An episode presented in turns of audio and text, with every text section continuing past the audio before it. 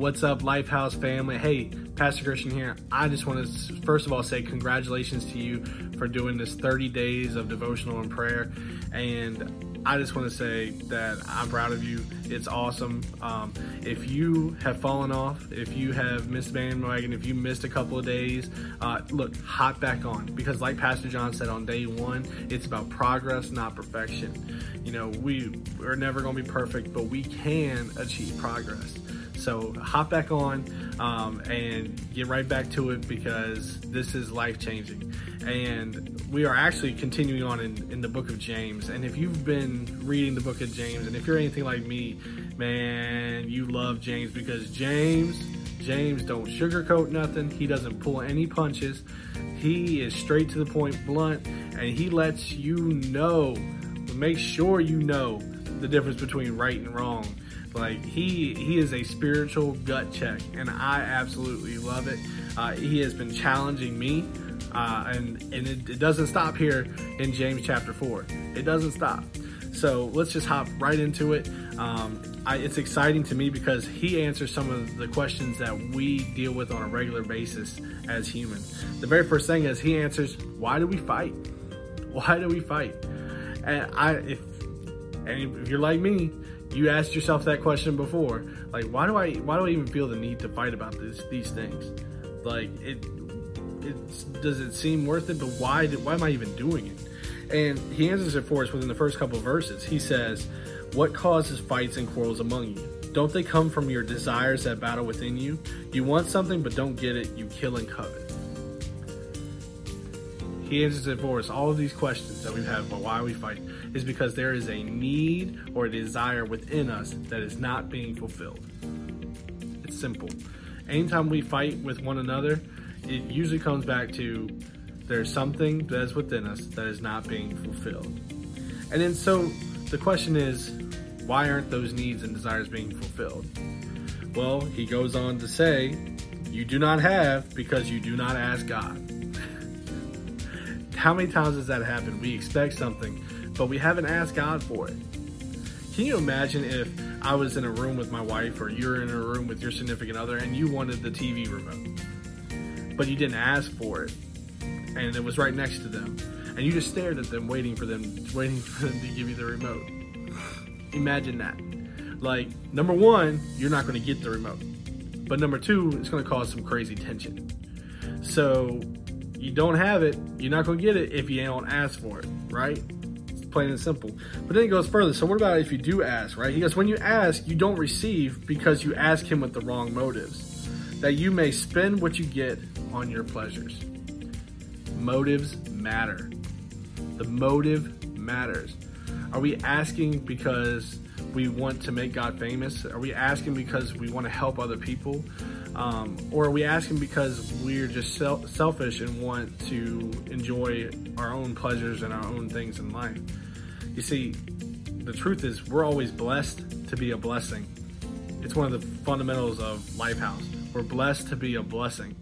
And that is very true. When we ask, we got to check our hearts. If we're not wanting to help other people, if we're not wanting to make God famous and we're wanting just to enjoy and do things on our own, we need to check that, because that may be why we're not getting what we're asking for. And then he just goes in more. Like, that was great, but then he dives right in more and gives us this concept of either God over everything or you're putting everything over God. Whew, intense, right? He goes in and says, you adulterous people, don't you know that friendship with the world is hatred toward God? Anyone who chooses to be a friend of the world becomes an enemy of God. Or do you think the scripture says without reason that the spirit he caused to live in us envies intensely? Envies intensely, because God wants a relationship with us. The spirit within us craves a relationship with God. And if we're putting anything over God, over that, it just causes for more destruction within ourselves and causes more reason for us to fight with one another. You know, and it's so simple to put things over God, because a lot of times we think about bad things, like if you're drugs, alcohol, all these different things, right? But remember, the only difference between a good thing and a God thing is a single O. That's right. Sometimes good things are not God things. And sometimes good things keep us from God things. And a lot of times, it's stuff that we have a really hard time with, or we defend a whole lot. Whether it's politics, whether it's stances on certain things, like we can easily begin to put those little things above God. It's easy to begin to put our favorite football teams and different things like that above God. You know, it's interesting, like youth pastors and other pastors a lot of times use the football as an example all the time. Like people can stand for 3 hours at a football game but can't handle being at a church service for an hour. Like if we're becoming friends with the world and we're beginning to put anything above God, then we're becoming the enemy.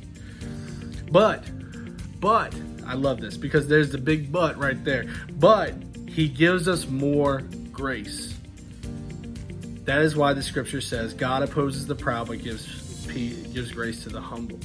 And this is where James begins to give us the answer to all of these issues. He gives us the sum up of everything that we've encountered so far. He goes into it and talks about submitting ourselves to Christ. The answer to everything is to submit ourselves. You know, Pastor John talks about a lot, uses poker as an example. It talks about going all in and giving everything over to Christ. When we begin to submit ourselves to Christ and we go all in, he will lift us up. And not only does he lift us up, but he gives us more grace to deal with all these things and helps us deal with these things, gives us the desires that we need and helps us fulfill those needs so we can begin to not quarrel. And the thing that's funny about this is that he, right after that, he takes a hard turn, and I love it. He goes, oh, and by the way, he's like, he goes into verse 11, he says, talks about not slandering one another and not talking about one another, and that there's only one judge, one true judge, and that's God. And he says, and that one judge ain't you.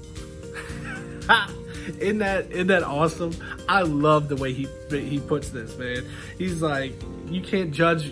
You can't. There's only one judge. Sorry, I'm stumbled over my words.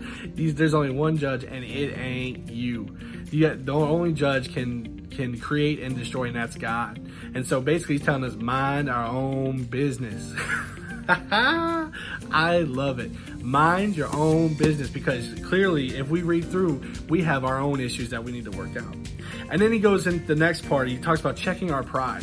It talks about how people plan trips and plan different things. Like, we're going to go do this, and we're going to go make money over here, and we're going to become rich. And he's like, hold up. You should probably say, if it's God's will, then we'll go and do these and live and do these things, because we're not promised tomorrow.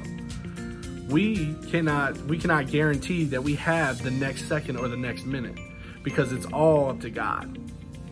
In the end, God is in control of everything, so we have to submit ourselves to God.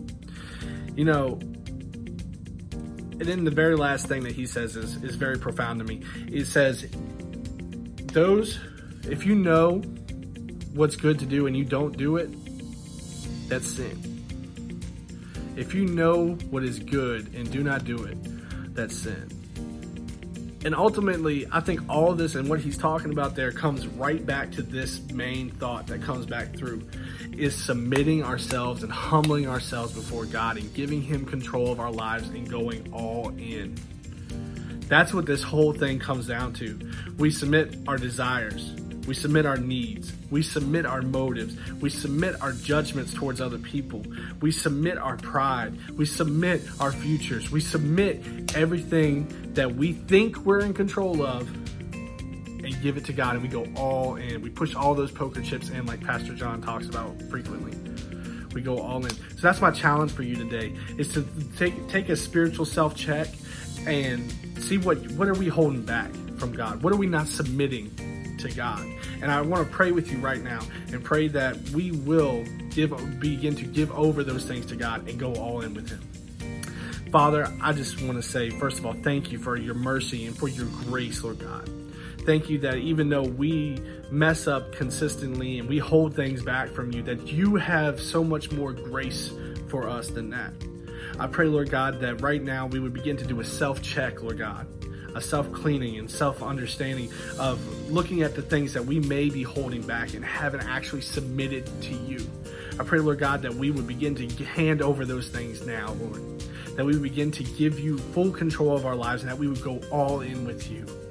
Because it's when we go all in with you that we see these things come to pass, these needs fulfilled, Lord God. And we get to walk in your mercy and your grace and your righteousness.